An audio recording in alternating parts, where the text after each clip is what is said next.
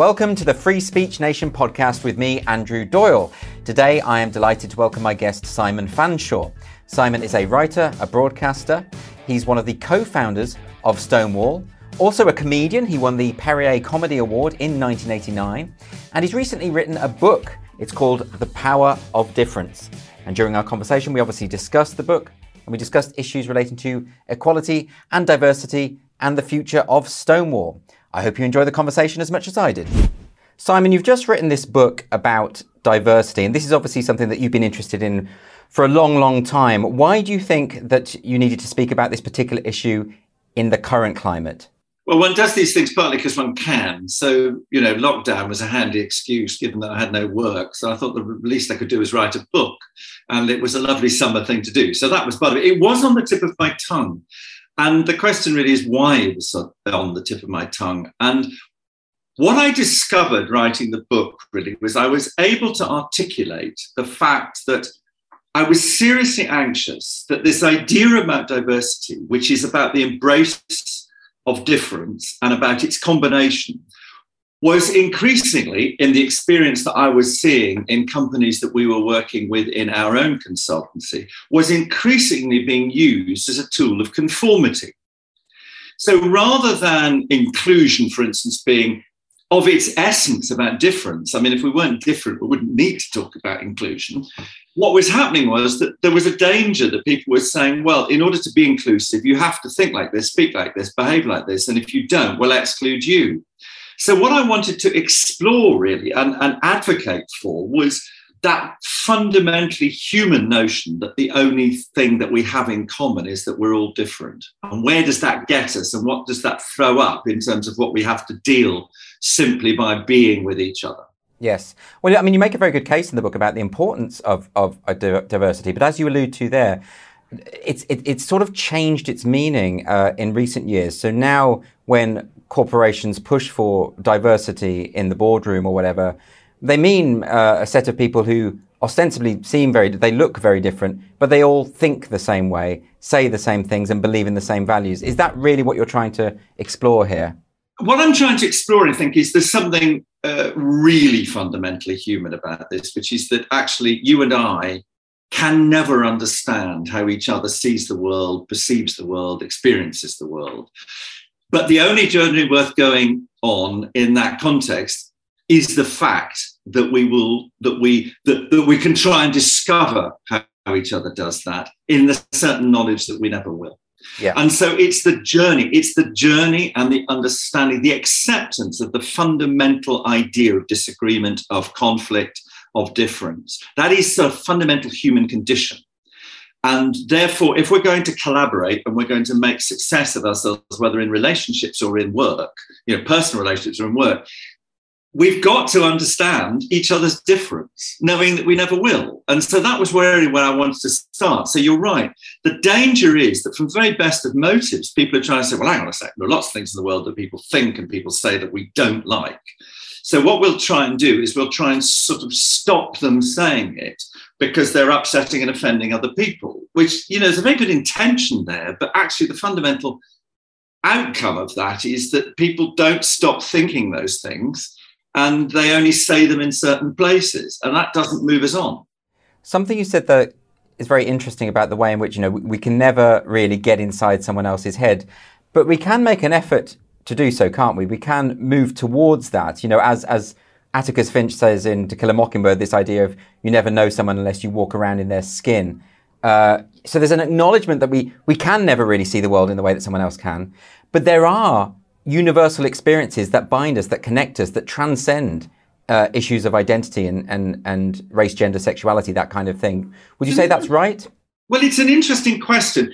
I mean, yes, there are. There must be some very basic things that we experience as human beings with each other. We experience the, the physical thrill of, of love or affection, I suppose, unless we're a psychopath. We, we experience, I mean, one of the peculiar things about laughter, actually, is that in my 10 years as a comic, it was one of the most pecu- weird things was that you knew that there was something that if you said it and said it in a certain way, a thousand people would all laugh. Well, there was, always, there was three that wouldn't, but let's set them aside. uh, do you know what I mean? So there is something, there are some fundamental things, but I still think that it's difficult to know whether we share them in the same way. Um, and I, I, mean, I'm in, a lot of this, I, am sure, has been put into high relief for me over the last 10 years because I'm married to a Nigerian man. And we never know, he's younger than me, and we never know, well, he's also Muslim, and we never know whether, and he's African, and I'm European, and he's Nigerian, and I'm British, and so it goes on. We never know why we don't understand each other. We never know whether that's cultural is that to do with language? He didn't start speaking English till he was a teenager. Is that, you know, and so it goes on. So it's a fascinating journey for me, thrown into very high relief. But just because the headlines of our relationship are, you know, very stark, I think everybody must see that in their relationship. I mean, there are moments when you wake up in the morning, don't you, and you look at your partner and think, I have no idea who you are. I know exactly what you mean. I suppose I think what has happened in recent years is that uh, there's a kind of a new form of identity politics that, if anything, um, promotes the idea uh, that group identity above all things is what matters, and there's an inherent uh, symbiosis within particular groups, almost almost a kind of tendency to treat all gay people as a monolith, all black people as a monolith, and and I don't think that's helpful. I mean, for instance, when activists claim that uh, young black school children cannot engage with Shakespeare because he was white, I just think to myself, well, I have more in common with uh, black people in the UK today than I do with uh, a white man who was born in the 1500s. You know, so, so it feels like, in a, in a sense, the group identity emphasis has become a reductive thing. I, I think that's right. I, look, I think there's a value in group identity insofar as so if you think about racism, for instance, the thing about prejudice is that prejudice is not clever. So prejudice doesn't make any distinctions around the finer nuances of individual identity, background, family, religion. Frankly, if you're not white, you're a whatever. Similarly, I mean, I find this in this in the, the, sort of alphabet soup of the lesbian and gay and etc. world. You know, to be honest, actually, prejudice is pretty binary. You know, when that fist hits you in the face, to be honest, I'm afraid, and I'm going to say something offensive here, it's because you're a puff or a leather. You know, in other words, prejudice is pretty stupid. So if we're trying to measure discrimination against a group, then that's a different thing from when we encounter people as individuals or as subdivisions of that group or, or wherever. And the idea that, that we that we almost reverse racism and say young black people can't understand Shakespeare seems to me to be a, a misunderstanding of, of if, if, I can say it this way, that tool of analysis. And there's a, there's a great group, um, uh, they had a conference a couple of years ago called hashtag BAME Over. And they basically said, look, we are people from different families, religions, geographies, tribes, groups, races, etc. The only thing we have in common is that we experience racism. So don't reduce us to an acronym and they wanted to and so i think it's that you've got to hold two thoughts in your mind at once is that there is a value in understanding group experience. So we know from different sets of data that you know women experience particular disadvantages in the labor market but we can measure that. But that doesn't mean to say that every woman experiences that in the same way or every woman has the same talents aspirations or ambitions. Yeah i mean to give an example from uh, uh, the anti-racist group Don't Divide Us, they, they tweeted out today, there is nothing liberal or progressive about the idea that white people live white lives and think white thoughts, and black people live black lives and think black thoughts. Anyone trying to bring toxic racial determinism back from the dead must be stopped. And I think, to me, this sort of gets to the heart of this idea is that you end up in, in a situation. I mean, you've described the stupidity of prejudice, and I, I, agree with you with that 100%. It is stupid and binary. But I do see that kind of mentality reflected in the idea mm. that overemphasizes group identity at the expense of the individual. I don't think it's as dangerous by any means. I'm not trying to make a moral equivalence there. But what I'm saying is I see an equivalent stupidity to it. I think that I think that's a I think that is a, an important thought. And the reason it's an important thought that has become increasingly apparent, well, there's two reasons, I think. One is, so for instance, I mentioned that my husband was Nigerian. So he's a black African.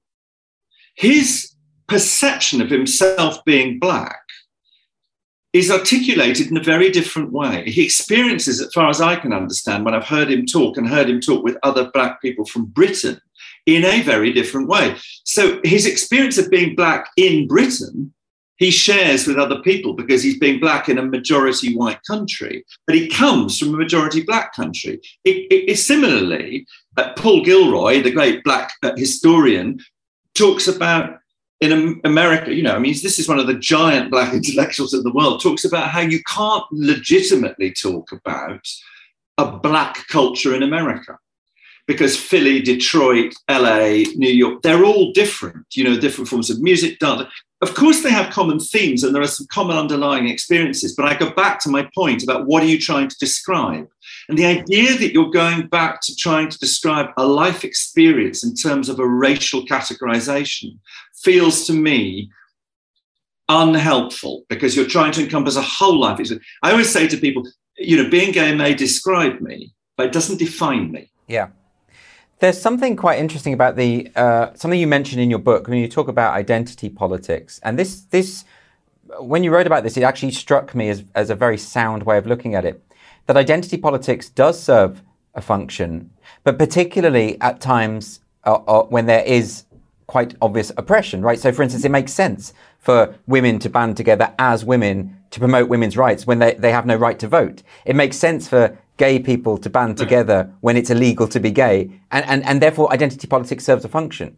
Is there a risk with contemporary identity politics, and what I mean by that, I suppose, is intersectional identity politics, uh, that it ignores the, the progress that has been made, uh, and, and, and actually it's a kind of outdated approach Oh, I think there's, there's, I think that's a serious problem. I mean, I remember once turning up. Um, my brother had rented this house in the country, and we always spent, spend house time in the country. And my mother was there. My father died by that stage, and I turned up off, you know, fresh on some, off some demo, you know, with with my placard and my dungarees and my aubergine hair and the red kickers and such like, and uh, you know, and the. I'm sure you look wonderful, Simon. You can imagine, can't you? It was in, back in the days when I had hair you know, and an earring and everything. And I had my placard, which probably said something frightfully inviting, like, you know, I'm gay, you know. Yeah. And my mother said to me, she said, darling, why do you have to make such a noise about all this? And I said to her, so that one day we don't have to. And she went, oh, oh, that makes sense. She said, do you want a drink? Yes, Most of it. my mother's sentences ended with, do you want a drink? she sounds great. she she was she was a very she's very funny. My favourite thing she ever said about me, though, she said once to her friend, a, a very a lady, lady Olga Carnegie. She said, I overheard her say after I'd gone to Sussex University. Uh, Olga said to my mother, "What is Simon doing?" And um, my mother said, "He's run away to Sussex and he's become a communist. Do you want a drink?" very nice. I hadn't, by the way. I'd run away to Sussex, but I hadn't particularly become a communist. You hadn't become a communist. I, I do I do wonder sometimes about this this this uh, this tendency to to almost almost uh, overlook progress and pretend it hasn't happened. I mean, if I think about, uh, for instance, right, so th- this article in the Pink News which came out today, which I retweeted because I couldn't believe it. It's about um, a group of hikers who are claiming that the outdoors is exclusionary if you're trans or gay or a lesbian. Uh, it's as though people who are no longer oppressed are desperate. They're nostalgic for oppression, so they'll find anything to the degree that they will say the countryside is homophobic. When of course, um, in what way? What was? I mean, I find it incredible to think that the idea that the countryside is homophobic to lesbians. I mean, have you never have you never seen a lesbian in hiking boots? Exactly. I mean, hello. Exactly. You know, They're always I mean, hiking. Many of my lesbian friends are wedded to the countryside in the most voracious way to the extent that puts me completely out of. I'm reminded of, um, of Fran Lebowitz's comment when she said, I'm not so much a back to the country kind of girl, I'm more of back to the hotel kind of girl. Yeah. which is which is me. So I mean, but on, you know, I think what. So there was a study last week, I think, or the week before, by Civitas about the progress of Black and Asian people in senior jobs. And there's a perfectly good argument to say, well, is that really going to be our litmus test? I mean, Adolph Reed in the States would argue that this obsession with, you know, more black lawyers, more wall, black people on Wall Street is actually simply a, a, a, a smokescreen to hide class division. So, I, and he's a black intellectual. I make that point because he's making it from that, that, that viewpoint. So there's a perfectly valid criticism to say, well, you know, are we interested whether there's more black lawyers or whatever? But let's take it as a litmus test of progress that there are more black and Asian background people in those senior jobs over the last 15 years. And this is a this is a sign of progress. And um, the head of policy at the Runnymede said, and I'm slightly paraphrasing, but not, she said, um, this is just a divisive attempt to hide the structural racism in Britain. And I thought, I didn't know what she was trying to achieve with that quote, because it does seem to me that one should say at all points, we've made progress. Now, having made progress, where are the issues that really matter? That where we've got to do some more work, you know? Yeah. yeah. And I found with with with advances for lesbians and gays when I was involved in Stonewall, you know, what happens is that, as you rightly pointed out at the beginning, as I echo in the book, is that to start with, it makes real sense to sink your divisions because you've got a really clear aim. Yeah. You know, we, we were set up Stonewall. We knew where the money was. That was where the lesbians, we knew where the lesbians and gays were. So we get the money off them. We knew where Parliament was and we knew what we wanted. Yeah. So off, off we go. Once you get equality, the point of getting equality is not to maintain the status of that group as a group of people who are oppressed. The point of equality is to release the individuality and aspiration and talents and ambitions of those people to live the lives as they want, rather than constrained by the inequality. Yes, but the problem that, that's why I have a, a, a problem with modern intersectional politics, which says color blindness, for instance, uh, is a form of racism, and the, you know that that idea that we should reach a point where I mean Sam Harris compared it to ginger hair, red hair, where we all notice when people have red hair, but nobody cares in any respect in terms of employment or discriminatory elements, all that kind of thing. That's the goal. But when you have uh, activists who have who have bought into this this uh, this intersectional worldview, where every everything is underpinned, every human interaction is underpinned by structural racism. That's just a belief that they have. Uh, uh, they would say that Martin Luther King's dream was a kind of racist dream. And I think this, this kind of unpicks the work of civil rights luminaries. Well, I think part of the problem is when, is when anybody decides that the concept of black or female or gay is a sort of, as I say, it's a sort of monolith. Mm, you know, yeah. I mean, CEOs are always saying to me in, in the business that we have, you know, we need more women. And I always say to them, well, let's pop out in the high street and get six assaulted there. Yeah.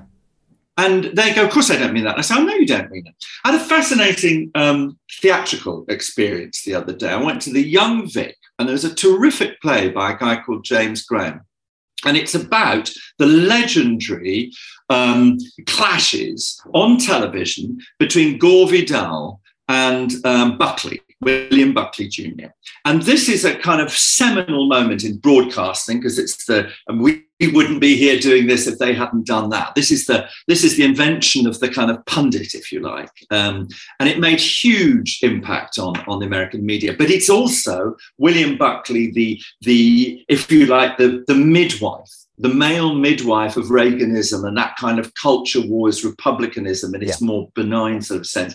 And also, of course, Gore Vidal, you know, the great sort of, in a sense, the aristocratic liberal in America. So there are so many interesting issues that transfer from, from 68 into our current um, uh, context. Now, William Buckley, this Republican guy, was played by David Harewood, a black actor in the play, I mean, the cast play a number of roles, but one of the other black actors plays James Baldwin. And James Baldwin is the voice, if you like, of, of a black, he's one of the powerful black voices in the, um, in the narrative. What was fascinating was that you start off watching this, and of course, you notice that David Harewood is black. He's such a great actor, and it was such a great part that there was no significance to his race in playing that part. The value of him playing that part was that he inhabited the character of this person, William Buckley. And I've never really experienced that quite as much. And I was in the front row as it happened. And so we were absolutely hand to hand combat with the actors. And it was, and I found that a really fascinating experience to think, is this the first time when I've really seen a black actor being put into that role so prominently where it's not about race. Yeah. Yeah. Now that does happen more and more, but I think that's where I want to be. But at the same time, it seems to me that when people tell stories about their lives, you know, where they come from, their culture, their family heritage, all that is, you know, it's crucial. So being black, being white will never lose significance. Yeah, because it can be associated right. with a whole bunch of stuff. So, so I'm not into oh, there's no difference. But, but I, I, am think... into saying whether you whether the difference becomes only about race. yeah, but I, I don't think I don't think people who've, who've been push, pushing for the ideal of colorblindness were ever suggesting that it wasn't important. They were never suggesting that race or background wasn't no. wasn't a key factor of who you are. What they were saying is that we shouldn't uh, treat people differently on that basis, and I think that's the ideal yes. that, I, that I fear has been lost. Well, I think that's right. I mean, but it is one of the things I think where I mean, that's what the book tries to do. That's why it's called The Power of Difference. I mean, it's not just about two individuals or several individuals combining their difference. It's about the difference within us. It's about this we do belong to groups. And more than that, we like to belong to groups. So, you know, that's a powerful feeling for us, the, the in group affection, if you like, that we have for each other. And there is a lot of evidence to suggest, slightly worryingly, that we treat people who are like us everybody does this better than we treat people oh, yeah. who are not like us. Yeah, I mean, there's some fascinating work by the wonderful Michael West from the King's Fund in the NHS, where they talk about this idea of modeling civility. So the more diverse staff you have, the more they treat each person that they're like with more civility, but that aggregates more civility overall. So you begin to model more civility in the organization. So there's fascinating ways in which these things can be very positive. Um, but it's this distinction between the group we belong to and the individual we are. And, and it's the conflation of personal identity with ideas of group discrimination or disadvantage that's the problem. Yes, and I, I can often think that this kind of conflation uh, can do a disservice to the very noble cause of ensuring that everyone is equal. I mean, for instance, I feel that, I mean, let's talk about the, the LGBTQIA plus initialism or whatever else we want to call it. I mean, I don't feel that represents me in the slightest. And I feel what it does, and particularly with the new developments with the, with the rainbow flag, I mean, I think it's a monstrosity now. I think it looks ridiculous. And I think it makes those causes look ridiculous because it's very rebarbative for people from outside these communities looking on thinking, why are you painting crossroads with these rainbow colors? Why, why are you painting a staircase uh, with these bright garish colors to pretend that it wasn't inclusive before. It, it, seems to be a kind of, you know, we've reached equality, we've got equality in the law. So now let's just uh, turn it into a kind of corporate signifier to suggest that we're on the right side of history or whatever. It just, it's not something that I, I, I am in favor of. Well, there are two or three things about it, I think, and I, I, I mean, I broadly have the same anxieties. I mean, firstly, LGBTQIA plus. I mean, uh, they've turned one of my great passions in life, which is the equality for lesbians and gay people, into a slightly secure password on the internet. Right. So yeah. that's one. no one knows what it means. I mean, I I know what it means because I have to know what it means. But yeah, but but but but what does it mean as a category? Does it have integrity as a category? Somebody said to me the the other day, "Are you LGBT?" And I said, "Well, you can't be all of them." Yeah. You know, and and then you go LGBTQIA plus. Now there were some people at Sussex University I heard about recently. This was a heterosexual married couple who termed, and I won't use the Q word in its full thing because it's what they shouted at me when they broke my ribs. So I'm not going to use that. But they termed themselves a Q couple. Well, if they, if a heterosexual couple can be under the Q level, when you add up LGBTQ, Two Spirit, A, B, C, D, E, F, G plus, it's about 85% of the population. Yeah. Now, my point is that, that I've grew up in gay politics with people talking about the heterosexual community, and I never thought that had much coherence. It seemed to me a bit big. Well, of course. You know, to have any meaningful, any meaning. So I just am worried about what, it, firstly, what does it mean? In other words, what's this community you're trying to describe? Because that can only have meaning as a group, back to what I said before, if what you're trying to argue is that there's some kind of group disadvantage or advantage to right. describing that group. And the problem here is precisely the conflation of personal identity with these notions of, of, of, the integrity of the group as a sort of analysis and way of understanding the world. And I was interested the other day, I went to something, I was speaking at something. Note, if you're ever asked to speak after dinner in Coventry Cathedral, take thermals. That's great advice. I will bear that in mind. bear that in mind. Basil Spence never, never prepared for that. goodness me, the hand of God is a cold one on one's behind. Um, anyway, there I was speaking there, and it was lovely, great event. And um, sat down at the table afterwards, and there was two young women next door to me with the buzz cuts and the the suits. I mean, you know, Helen Keller would have known they were lesbians. And I said to you know, we had this fascinating conversation. They said something really interesting, which I hadn't really heard before. They said young people, and they were university students, young people are under increasing pressure to define themselves more and more in a niche way. Yeah. So you've got to be, you know, trans, mass, demi, pan, whatever. Whereas actually they were saying, we just want to be lesbians, wouldn't you mind? And I thought that was really interesting that there's this idea that you, you've got to create a tribe, but you've also got to create individuality, which is the ultimate dilemma yeah. for a teenager, isn't it? It's difficult. And this is very disruptive because it's failing to understand what your possibilities are in the world and the reality of what the disadvantages are. Well, the, the, these kind of uh, very fashionable uh, multiplicity of neo genders, we might call them, with neo pronouns, etc. It does strike me that with the proliferation of multiple new identities and genders and neo pronouns that are assigned to each of those, and you know the, the list is is is endless. It can be as as as uh, endless as the imagination will allow. That this provides the opportunity for young people to be both conformist and rebellious because uh, there is that urge within the teenage years to do both of those things at the same time. And it does strike me that giving yourself a new identity, giving yourself new pronouns feels very rebellious and at the same time is something that all of your peers are doing. And I, and I did read this study the other week that said that 40% of young people, whoever the respondents were with this study, I think it was people between the ages of 16 and 25, 40% were identifying as LGBTQ. And statistically, that would mean that the majority of those people are heterosexual. And what therefore that does imply is that you have a, uh, a preponderance of heterosexual people identifying into a victim category. You know, people from a um, historically privileged group finding but I, a way. Well, I wonder: are they identifying into a victim category, or are they identifying into a category which now feels not so much victimized because they're not identifying with the real uh, the victimization that gays and lesbians now experience in the real world. Let's talk about Britain. I'm not talking about Kenya or Uganda, but here is the potential for violence. That, that's it pretty much. I mean, we have statutory regulation now in relation to discrimination, employment, and so on and so forth. Now, I accept that's only remedy. You can't stop people doing it, but you can at least get remedy for doing it. But I would suspect that it's it's the it's the comments, the language, it's that sort of thing which is upsetting and horrible. But the real threat would be actual physical violence. Now that goes up and down, but it's still a minority uh, uh, experience. I mean, I always say that prejudice may be an everyday event, but it's no longer an all-day event.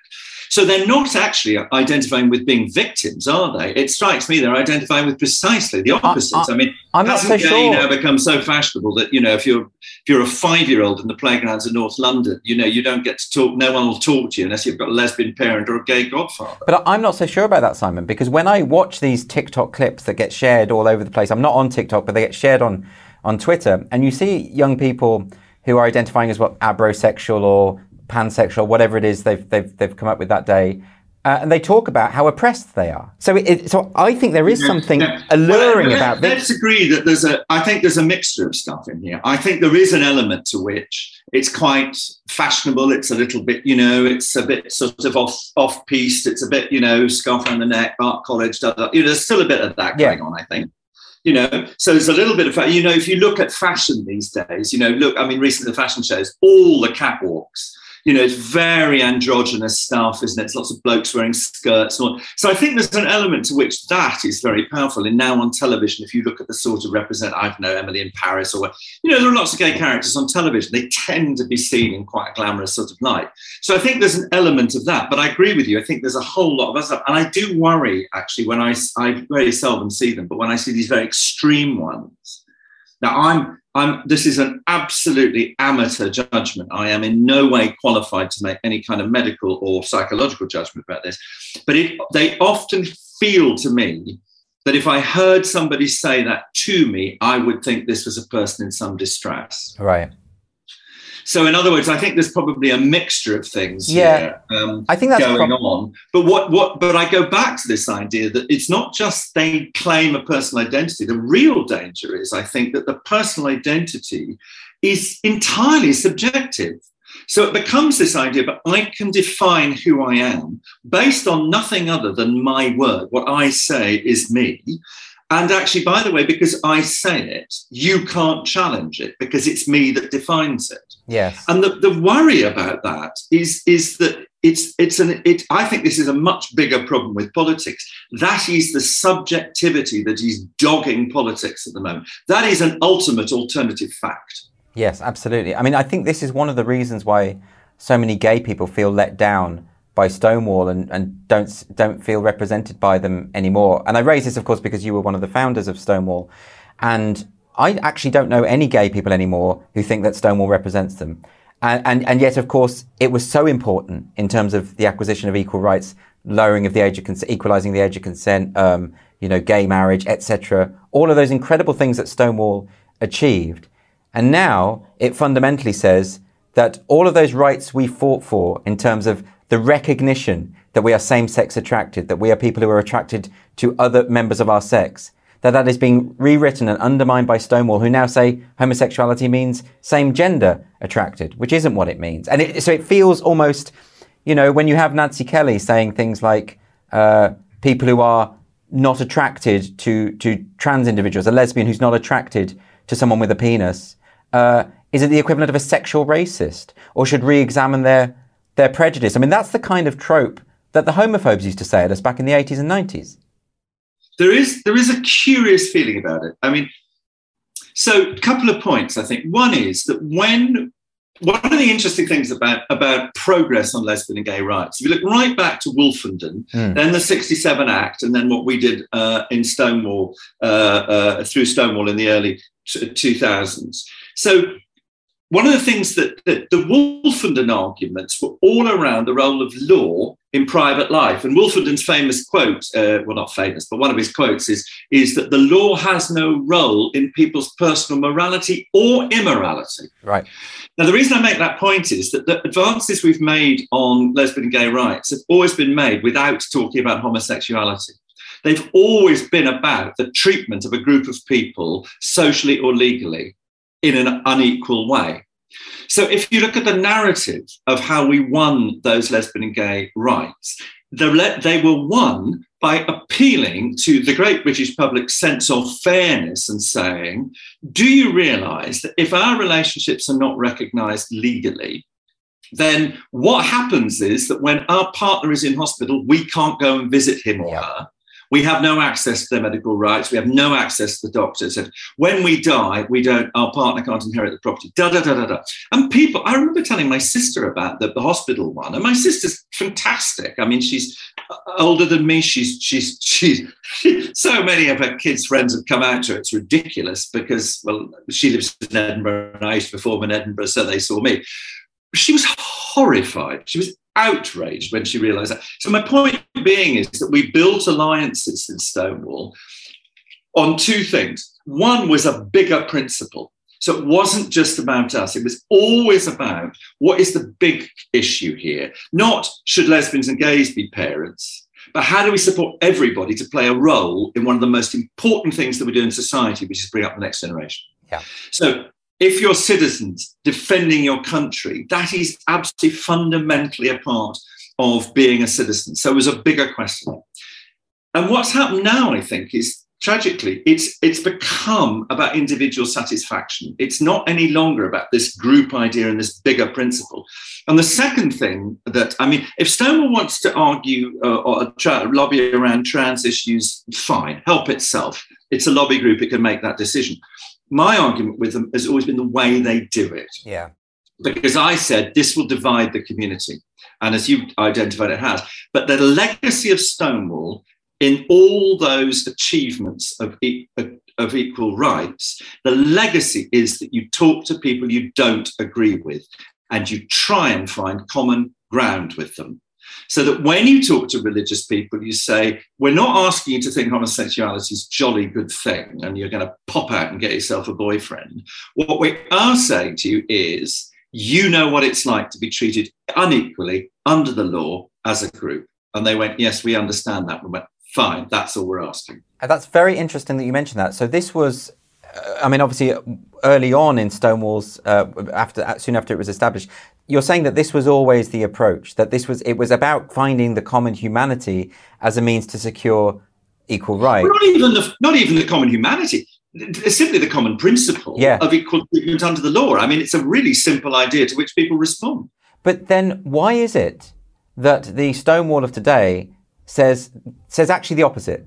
They, they, they say no debate. They say if, if, if, if you criticize us, if you challenge us in any way, we will say you are hateful. We will, we will accuse you of bigotry. We will. Well, I think that's a symptom rather than a cause. I think Stonewall is a symptom of what's going on in politics generally at Right. the moment. And I think there are two or three things that have happened around identity politics in the politics sense of it.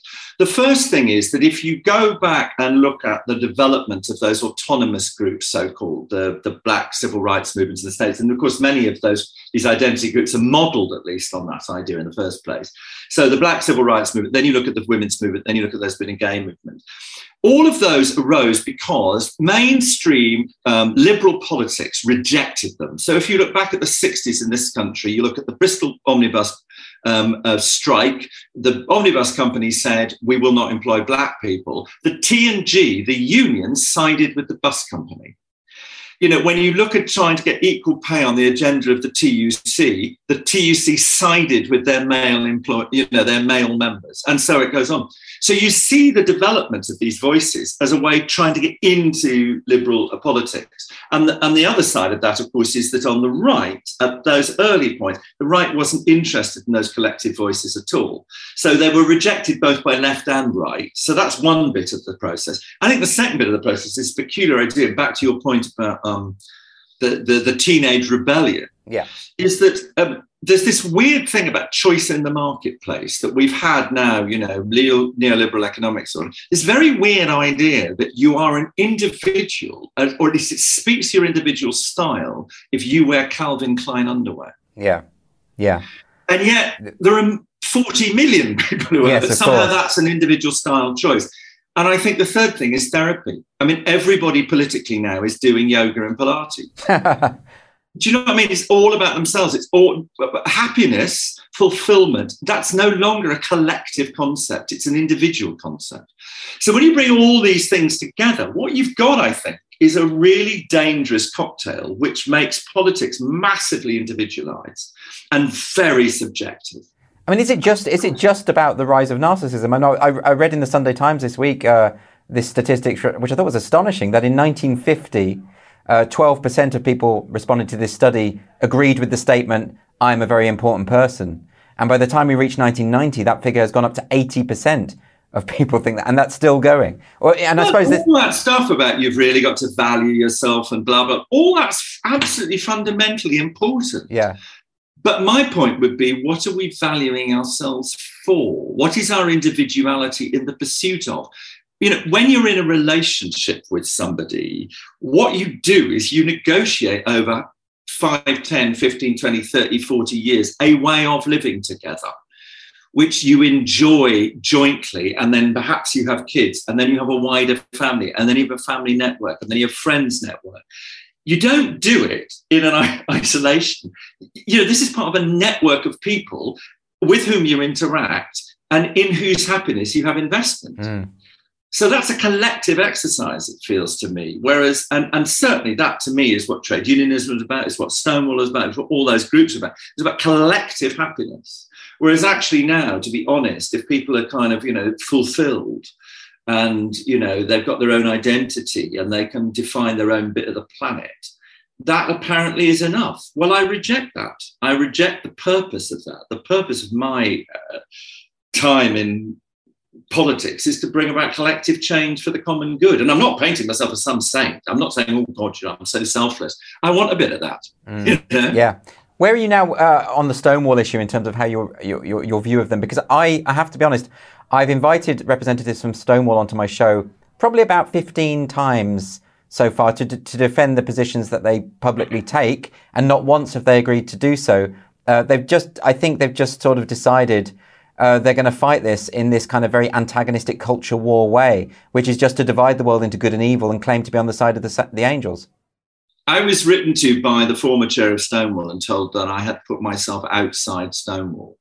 Well, that's, and the that's point my point. Which, yeah. But the point at which that happens is Stonewall's turned itself into a, into a party, hasn't it? Or yeah. a, an organization that's got a single political line.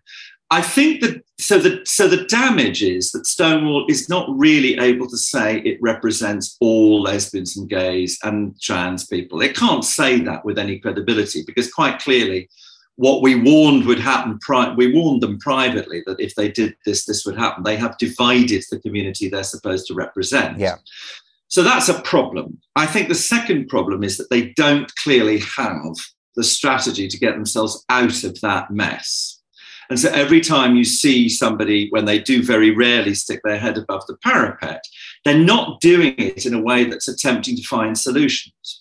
I was struck the other day, I would say, and this is off the point, but it's it's a Labour Party point, but it's aligned. I was struck by Wes Streeting, who is shadow of, I think, education now or whatever, Home Office, I can't remember. But Wes Streeting, you know, who is a significant figure in the Labour Party and clearly one day would like to be leader, so we see him as a significant player. He made a very distinct attempt, I thought, to get out in front of this argument and say there needs to be a discussion. So I thought that was interesting because that felt to me like the display of some real leadership. And that's part of the problem for Stonewall is it's not doesn't appear to have that leadership that will find a way through all this. So I think it's in a very difficult position because it will see any solution to this, it will have to see it as a defeat.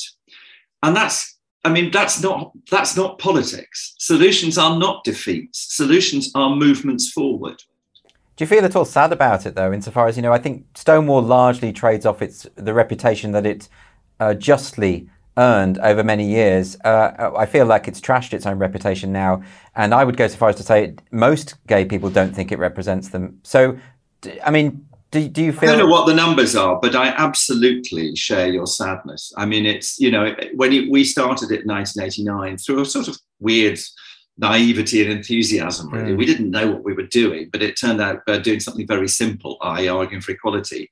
We did something that turned out to be tactically and strategically quite intelligent. Yeah. But uh, honest to God, we didn't know what we were doing, and if we hadn't done it, somebody else would have done it. I mean, it's just it happened to be us lot. And I feel deeply, deeply sad. Not that they've chosen to tackle the issue they've chosen. As I say, I don't really mind if they, you know, it's not yeah. up to me whether they lobby on web they lobby. But what I'm really sad about is this failure to embrace difference, embrace the arguments that need to be had, and find practical ways through in the way that I described with civil partnerships. Where, I mean, just to say, if you look at civil partnerships, a really good example where we asked Stonewall, Stonewall asked the gays and the lesbians in 2003, you know, what's most important to you at the moment? And obviously, apart from musical theatre, they said um, everything that flowed from the fact that our relationships were not legal. So, inheritance, all the things I mentioned before. So, we looked around and we said, well, well, I didn't. This is the great Angela Mason, you know, astonishing leader in Stonewall. And they looked around and they said, well, look, there's this civil partnership in Holland and France. They're a bit, there's a weaker. So they developed this idea of civil partnership. And the reason they did it was because they looked at the political landscape and went, well, the government's not going to reform marriage because it's really nervous about this. The church thinks it owns marriage. So in Parliament, the House of Lords, with Christian MPs and the bishops and assholes, we're going to have no support at all. That's going to be really problematic. And for, thirdly, and most importantly, in a way, lesbians thought that marriage was part of the patriarchy yeah. and a tool of oppression and didn't want gays to volunteer for it there wasn't an alliance to build around equal marriage. Now we could have gone out there and just, you know, equal marriage, equal marriage. What do we want? Equal marriage now. You know, we could have done all that. What would have been the point of doing that? Because what we did with civil partnerships was deliver the benefits and the rights and responsibilities that people actually wanted. So that's the sadness, is that that could be done now. I mean, that that's a very uh, fascinating strategy, isn't it? Because I mean, I, I knew a lot of gay men who were also against marriage and saw it very much as a kind of part of heteronormative culture, you know. Um, but by by actually, I was rather against civil partnership for heterosexuals because I thought this is a sort of wrecking amendment. And then actually, I began to think, no, actually, this is, this is a rather good. This is a weird. You know, it turns out well, we've invented something, and then actually the, the heterosexuals have adopted. And now they want it. Know? I mean, it does. It, it did seem like a stepping stone, though, in a way, because once you'd secured civil partnerships, it made the the argument for equal marriage a bit of a no brainer. Once it had all been implemented, and everyone realised, oh, this is fine. You know. Here's the really interesting thing about why I think that happened too: is that everybody loves a wedding. So when you go to civil partnership, Auntie Ada, forgive me, Auntie Ada, whoever you are for stereotyping in this way, but just let's take Auntie Ada for a second, who's not terribly keen on the fact that her nephew Andrew is a woofter. Nonetheless, when she goes to woofter Andrew's civil partnership with James, the question changes. The yeah. question is, is Andrew happy? Yeah. Because there he is, being happy with James. So the whole parameter shifts, and everybody would call them weddings. We said that from the beginning, and yeah. that's exactly what happened. Yeah, absolutely. I mean, the, the downside of it was I do remember doing a, a, a thing when we, for the Labour Party, I did some fundraiser. And I did say, actually, I said, it's, you know, I built it up. I said, it's fantastic. We finally got there. We've actually achieved, you know, equality under the law with civil partnerships. And there was like, yay, in the room. And as the as the cheers declined, I said, But I'm not going to do it. I said, He's certainly not having the effing flat.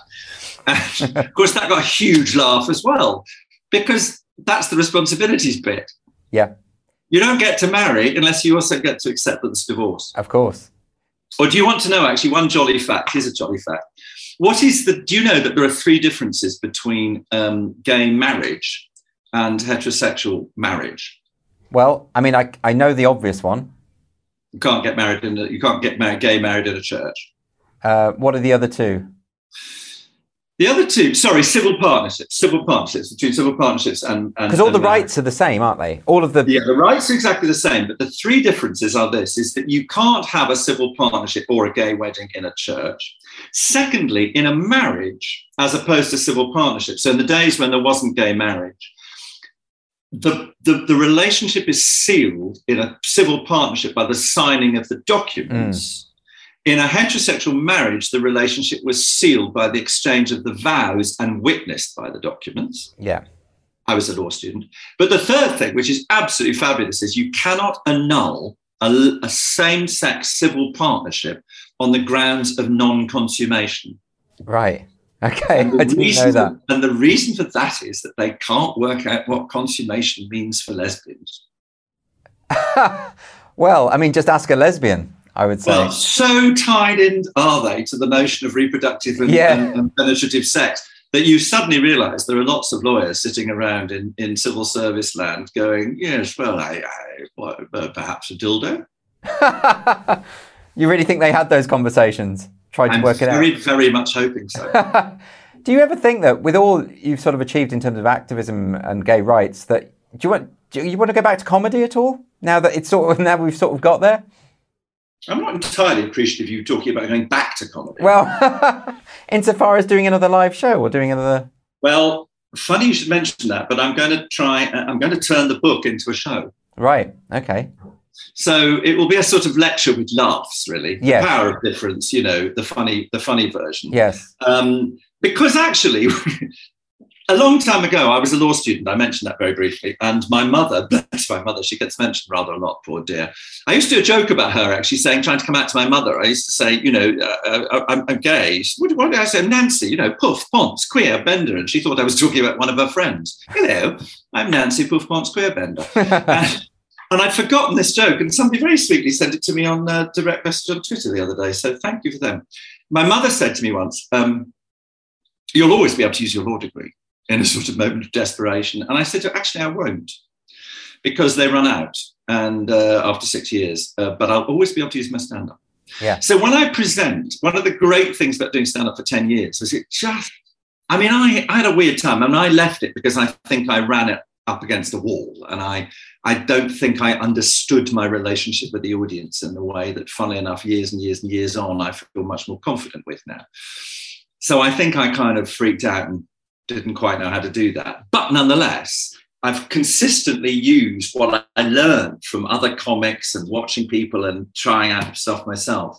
So I've kind of always used it in presentations. So, So it will it. be quite a challenge to go back and not do pure stand up, but do something which is a, a hybrid. Because when was the last time you did a full stand-up show as a, as just a stand-up show? Are you, you sitting down? Yeah, go on. 30 years. So I think I was fair. I was fair in my statement that going back to comedy. I. it's like saying when, but I, I felt you were saying to me when, Andrew, when are you going back to satire? but no, I, I mean, I, you know, I've, I've even because I took a long time off. Uh, well, I say a long time. I took about a year off stand up, and I had people saying, "When are you going back to this?" And um, but but it's Did you do? I, you- you did stand up. yeah, I've done stand up for uh, fifteen years, fifteen odd years. Oh, I didn't realise you did stand up. I just always thought you were funny on paper. No, I did, a, I did. The last time I did a tour, a solo stand-up tour, was start of 2019. But of course, the pandemic has thrown everything threw everything out. So then, you know, then, um, but then all of us weren't really doing stand-up at all.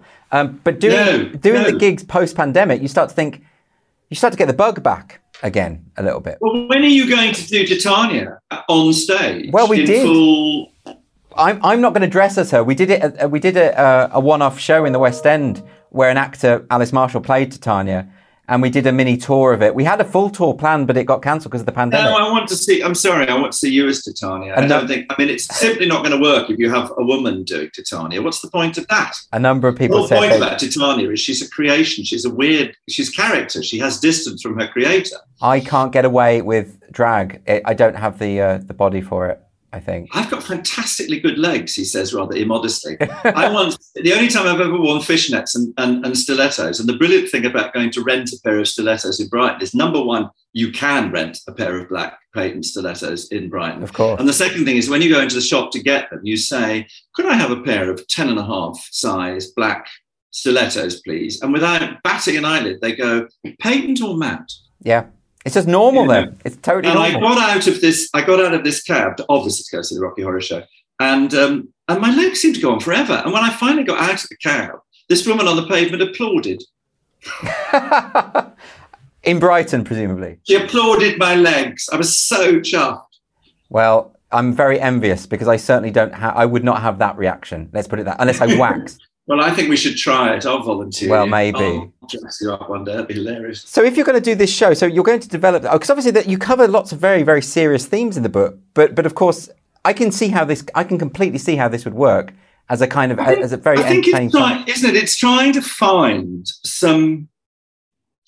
It's trying to find some accessibility. One of the problems with this whole area, it's kind of got drowned in sort of the most ghastly undergraduate language, which is it feels to me designed by certain people who, whoever they are, to stop everybody else understanding it.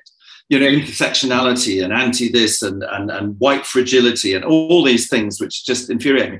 So I guess in a way, it's a it's my little attempt to try and find some plain language to to to go back uh, to to try and explain it to people, not explain it to people, to articulate Yeah. it so that, that they can then respond to it. And it'll be very interactive, by the way. I think that's a really good. I think that's a really much needed thing, and actually through humour, it can you can often get the message across. I even saw today someone reply to one of my tweets by saying, "What does cis mean?" And I think that I forget if you're not in the midst of this culture war stuff. A lot of the language that's used is just it's like a, a kind of esoteric religious holy writ. They they just see it as something they don't understand. They're not they're not part of it, and yet it And does have an the- impact. The, the thing is, people throw around something like cis, but the point about cis is that cis is a way of describing uh, that has ideological, you know, Yeah, uh, yeah. package. I mean, you can only you can only use the word cis if you think that there's a difference in your gender identity and your sex. Yeah. because otherwise. There isn't. And so, therefore, there's no need to make a distinction between cis and trans. I mean, they're just two different kinds of thing. They're not two different types of the same thing. They're different things, you know. And that's one of the things. Look, I'm very moved by the stories of many trans friends who, one particular actually, which I should just, I'd love to mention, which is a woman called Jackie Gavin who transitioned, I don't know, when she's in her 20s or something. And she was, she was Scott before she was Jackie. And I'd, I've known her for a while. And we did a panel together some time back. And she said something I just think I so want people to hear. Mm. So we did our I did my bit, and then she did her bit, and then we got interested in stuff that we'd said to, uh, and then we started talking to each other, and then we threw it open to this audience about I don't know, 56 people. And this woman, about the third question, put her hand up and said, "I don't understand all this dead naming and and, and misgendering, and I'm in HR and I don't know what to do." And Jackie was fantastic. She leant forward, and the first thing she went, she says, "Well, first thing, she's from Glasgow. She said, first thing, dear, she says, just calm down." to just ask. And then she said this fantastic thing. She said, I wouldn't be here if it wasn't for Scott's bravery. I carry him with me everywhere I go. He's part of who I am. And you could feel the room just going, oh, yeah. Oh, oh, oh, that's the story here. So I, yeah. Now, it wouldn't occur to me, you've noticed all the way through that, and it wouldn't occur to me not to do this. I describe um, Jackie as she. Yeah. It wouldn't it wouldn't occur to me not to encounter Jackie socially as she. Yeah, but th- but that's interesting, isn't it? Because I I've spoken to so many people about this, where you know you talk about gay gay people, lesbians, feminists, the kind of people who have who have always known uh, trans people. They've been friends with trans people. They've loved trans people all their lives, and all of a sudden, because of the militancy of a kind of extreme wing of trans activism, uh, they're now suddenly these people are being called transphobic, and now more and more people are hmm. refusing to use pronouns according to what, what other people, how other people would like to be addressed as a matter of political principle. So actually, the, the sort of toxicity of the activism has, has, has, a, has a, had a regressive effect. Well, I think there's some. I think that's. I think that's right, and I think one of the reasons is that I think we have to think those of us that, that are, are, are, you know, believers in liberalism. Mm. Like. We're liberals. We believe in the notion of social change. We believe in the change in these norms. And we're not we're not conservatives. We're we're in a sense we're, we're, we're well, I wouldn't as well to say we're necessarily we're all radical, but there's a range of radicalism within uh, yeah. liberalism. So we're interested in change. But the thing about change is that you, you you know you have it's no good changing things and then being out there on your own you obviously when you change things you've got to find ways of bringing people with you. And if you look back over the th- last 30 40 years one of the things that's really damaging i think is the way in which um, the right always exploited immigration but the left refused to talk about it. Yeah. And the more the left refused to talk about it the more the right was able to exploit people's fears about it. Yeah. So and similarly you know if you suppress things and start banning things. I mean, your free speech book is extraordinary on this. If you start to, to push those down and, and forbid people, you don't solve the problem. Yeah. What you do is you create resentment. And I think that's the fundamental flaw in a lot of this stuff. When when Oliver Dowden goes on, you know, speaks to the Heritage Foundation or whatever in America and starts talking about, you know, questioning empire or whatever, or or so on and so forth, is a, is a sign of decadence you know, I mean, I just think he's using these issues in a way that divides rather than helps mm. to find solutions. There are perfectly legitimate questions to be asked and fascinating questions, which Sathnam Sanghera has done in his Empire, the book Empireland, about empire colonialism and how it affects us today. Equally, it's the same mirror image of what you're describing, which is that when you say, I believe in biological sex, you're transphobic. Yeah. Well, neither of these viewpoints helps because what they do is they suppress the expression of difference and they express, they suppress the making of mistakes. I, I, put them in quotes. I hate people who do that, but I put them in quotes because they're not mistakes. They're things that inadvertently offend or upset or people take offense to or whatever. Yeah. That's how we learn. We learn by those interactions. Yes. And so when people at either end of that political spectrum exploit those divisions in a way that increases the division, then we don't find ways of talking to each other. And it's only through that dialogue that we'll find the solution. Well, it sounds to me like the approach that your friend Jackie was taking was much better insofar as it's like, ask me the question, let's have the conversation. That, could you bring people along, like you say. So is the it... other day on International Day of whatnot, you know, and I mean every day is, isn't it? Every every it's always International Veruca Week or something, isn't it? um, and but International Day of Against Homophobia or whatever yeah. and transphobia and blah blah blah. Uh, she posted four pictures. Uh, Scott, when he was about, I'm guessing six or eight or something. Scott, when he was about, I don't know, 19, judging by the hair. J- Jackie in the 80s, I mean, just I mean, I've told her about this. I mean, just the most god awful perm and a sort of Diana puff dress, which is just terrible. And then her now is rather elegant. Uh, I don't know what she is, 50 or something. But she posted all four pictures. Yeah. She posted her story. And that's what she celebrated. And I find that really, really inspiring because it just gives people a way in Yeah. it's the real story. It's not because the other equivalent, the equivalent of the opposite is. Do you remember when you were a kid and you put your fingers in your ears, and went, la la la la la la la la la la, Yeah. and actually pretended that you couldn't hear them telling you you had to go to bed. Yeah. Or you I- close your eyes and pretend they can't see you. Yeah, exactly. I mean, it, it, it just strikes me as the most obvious thing is that, is that peop, no one is ever persuaded by being shouted at, you know, being But, but that's right. But this is true. Well, I, am keen to emphasise. I think this is true on the right and the left. I Yeah. don't think it helps to call people who quite like Sathnam. You know, Sathnam is, is a great book, Empireland, because he talks about how much he loves being British and what it means to him to be a Brit He's from from from a Sikh background and so on and so forth. It's a it's a it's a really interesting critique because it's so nuanced and so mixed, and yet people send him these vile emails telling him he's unpatriotic. yeah. Go back to where you came from, and it's like what Wolverhampton Yeah. you, you know what I mean? He's not unpatriotic. In fact, he's profoundly patriotic. He loves what this country actually is. And that doesn't help either.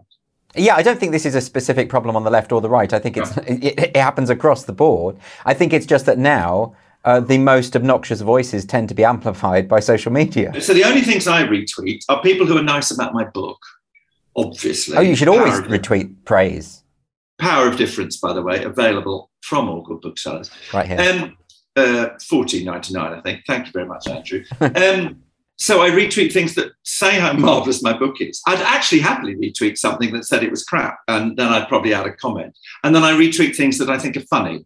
Uh, there's a wonderful uh, Twitter stream which is called "Why You Should Have a Duck."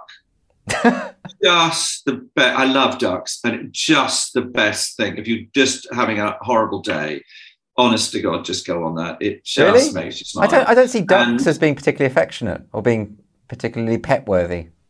what me? No ducks. But they're lovely. Are they? They're so funny. I prefer a whippet or something.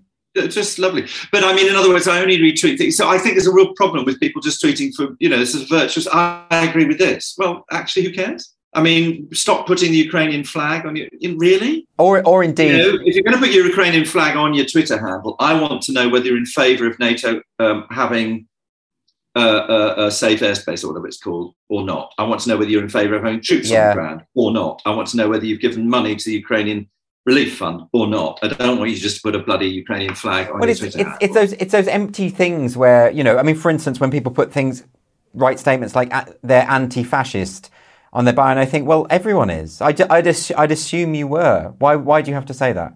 If, if, if it, it feels futile to me. I'm deeply in favour of the style of some of the Hitler youth. However, I deplore their politics. So I'd like to say that I'm anti-fascist in a political sense, but fashion-wise, I think I'm quite pro-fascist. Well, I mean, I mean- they had Hugo Boss, didn't they? I mean, They had Hugo Boss uniforms, so you know. well, you know that is a problem these days, isn't it? I, I'm, I've got, you know, I've got a Hugo Boss suit or two, but it doesn't turn me into a Gauleiter. You shouldn't say that because you'll be cancelled for that. Do you think it will? Do you think I'll be cancelled? Eventually, they must come after Hugo Boss sooner or later. I mean, the the, the, the, tendency to dredge up any kind of connection from the past. any kind of old thing. But look, look, it, I, I do think we we also have to think about, uh, uh, um, you know, what is what is the answer to some of these things? You know, we're in a dire political situation where it's extremely difficult, Yeah, where people impute motives to statements which they which they don't deserve. So I have this thing when I talk about behaviour and language as being um, careless, thoughtless, or malicious. So Yeah. careless is when you, you, I mean, I said the other day at a thing I was doing, I said, oh, you know, I said the, the bacon sandwich. I said the great British snack, and the bloke with a yarmulke on his head in the front row went, not for me, and it was very funny, and that was great. We had a laugh, and I went, oh yeah, that's a bit thoughtless. Um, that's one. Hello, guys, is one I can't bear either when there's men and women in the street. But you know, that's people say that in Yorkshire and blah blah. I think that's colloquial, Thought- isn't it? That's a colloquial. colloquial. Yeah, But but thoughtless is where there's a gap between intention and effect. Malicious is when you mean it. So let's set that aside for a minute. But this gap between intention and effect, and what happens is that people take that gap and they move the thoughtless into the malicious. yes.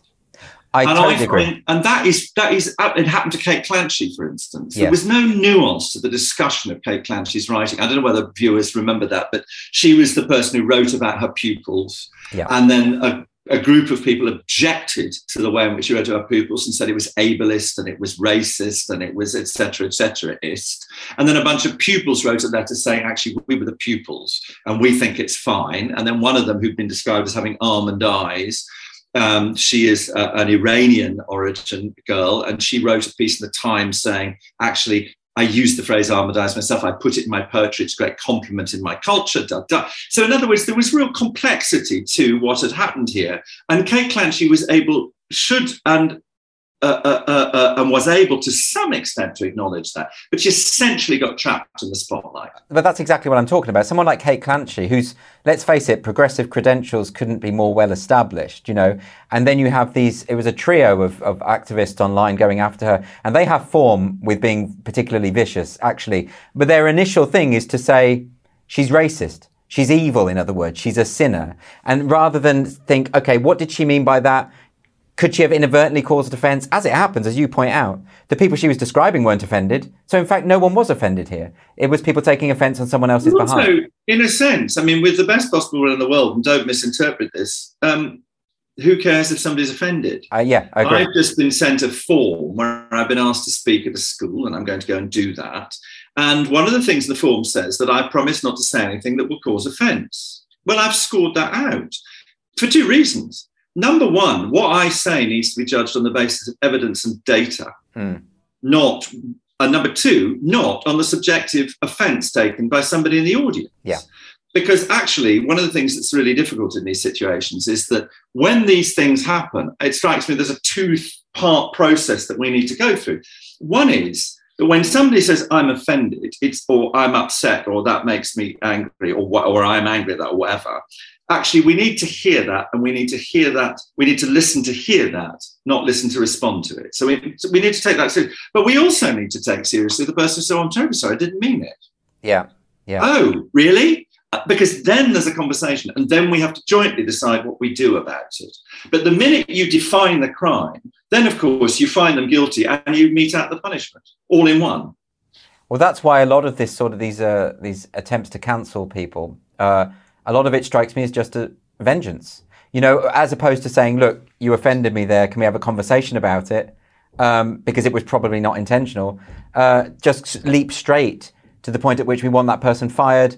Uh, we want their reputation trashed. Do you know what I mean? That's I- the distinction. I do wonder where it comes from. I think it partly comes from insecurity. Hmm. I think that, I mean, I noticed that in my own life, just to, I don't know, see if this works. I noticed, I made a documentary some time back called The Trouble with Gay Men, and the director rather brilliantly sat me down in front of Larry Grayson and made me watch some Larry Grayson from 1970, whenever on television, when he hosted the Generation Game. And I howled with laughter back in the day when I was a radical student at Sussex University, where, of course, we invented the ploughed persons lunch, thank you very much. And, you know, we were appalled by Larry, uh, Larry Grayson and John Inman and these people because they were deeply offensive, negative stereotypes, blah, blah, blah. Now I watch it and I just think actually they were both masters of their craft Oh, yeah. and they're incredibly funny. And by the way, we all know gay men like that. Yeah. So, what's that about? That's about confidence to some extent, isn't it? And I don't mean personal confidence, I mean confidence in the civic space, if you like. So, I understand when people have a reaction that is defensive or or perhaps out of kilter or out of yes out of proportion perhaps Yeah. and I think we have to hear that because we have to try and understand where it comes from. It's the coupling of that reaction with justifying the punishment. Yeah. Because actually, you have to do more than just say, I feel offended, therefore. There's got to be a more objective uh, um, um, basis on which you make the subsequent decisions than just personal upset. Yes. Well, I'm glad you raised this because we are we are running out of time. But I did want to ask you uh, whether you are feeling particularly positive about given given our current climate and the political tribalism and this impulse to uh, attack rather than to discuss. Do you feel optimistic that we can move beyond this and that things can improve? Because every year it seems to me that these problems are getting worse. It depends where one's looking at it, I think. One of the difficulties is that if you look at the States and here and you look at the big political situation, that more and more or fewer and fewer constituencies are open to change between parties or whatever. Mm. So part of the problem there is that your credibility in terms of the party, in terms of the electorate, is actually determined by your credibility in terms of the party. By which I mean you have to win the selection, you have to win the primary. Mm. And the way you tend to do that is appealing to party members, and they tend to be more one way or the other yeah. than your average person. So I think there's a danger that we've got to somehow think about the electoral consequences of that. So I think on that level, and every time electoral reform, and I don't know what the answer is, by the way, but it seems to me every time we ought to somehow uh, uh, try and make constituencies much more contestable. And I think that's that's something the political parties are never going to agree to. So I'm pessimistic, but I also think it needs to be done. So we ought to go on talking about it. I think on a personal level, I do think there is a sense increasingly at the moment of bewilderment by the vast percentage of people about the behavior of the extremes. Mm. And when you tell people about it, they are absolutely horrified. Yes. And they go, What are we doing? Now, part of the problem with this is a lot of this has been done by stealth. So, Stonewall, these other agendas, they've entered without people really thinking or being told about or being warned about what the consequences are. Yeah. So I think what's happening now is that people are becoming more aware that there are consequences to this apparently being nice to people. That actually turns into something which means you've got to put pronouns at the bottom of your email if you don't agree with it. Yeah. I don't mean to single pronouns out, it's just an example. Yeah. We've got to say the murder of George Floyd you know, every every step's got to begin with that. Well, why? I mean, I heard a, some in a client the other day, somebody who was told off for saying the death of George Floyd. Well, what's wrong with that? That's well, well, it's not murder, and we need to identify the fact that it was murder, not death. Now, the point is, he didn't mean to denigrate the awfulness of the experience yeah. of the family and of Floyd. What he just didn't realize there was a significance to the different words. So my point is that these things have got into the system now. They've got into the way in which lots of companies and others are working. And I think the more that people realize that there are implications to that, what we've got to do is raise them so that we can discuss them. Yeah. I'm not suggesting another viewpoint that needs to win as opposed to the one that I think's got some traction at the moment. I'm precisely not suggesting that. I'm precisely suggesting the way forward, and my optimism lies in our ability to create dialogue. Well, Simon Fanshawe, that strikes me as a very, very good note to end on. Thanks very much for joining me today. Well, it was a pleasure. Thank you for making me think.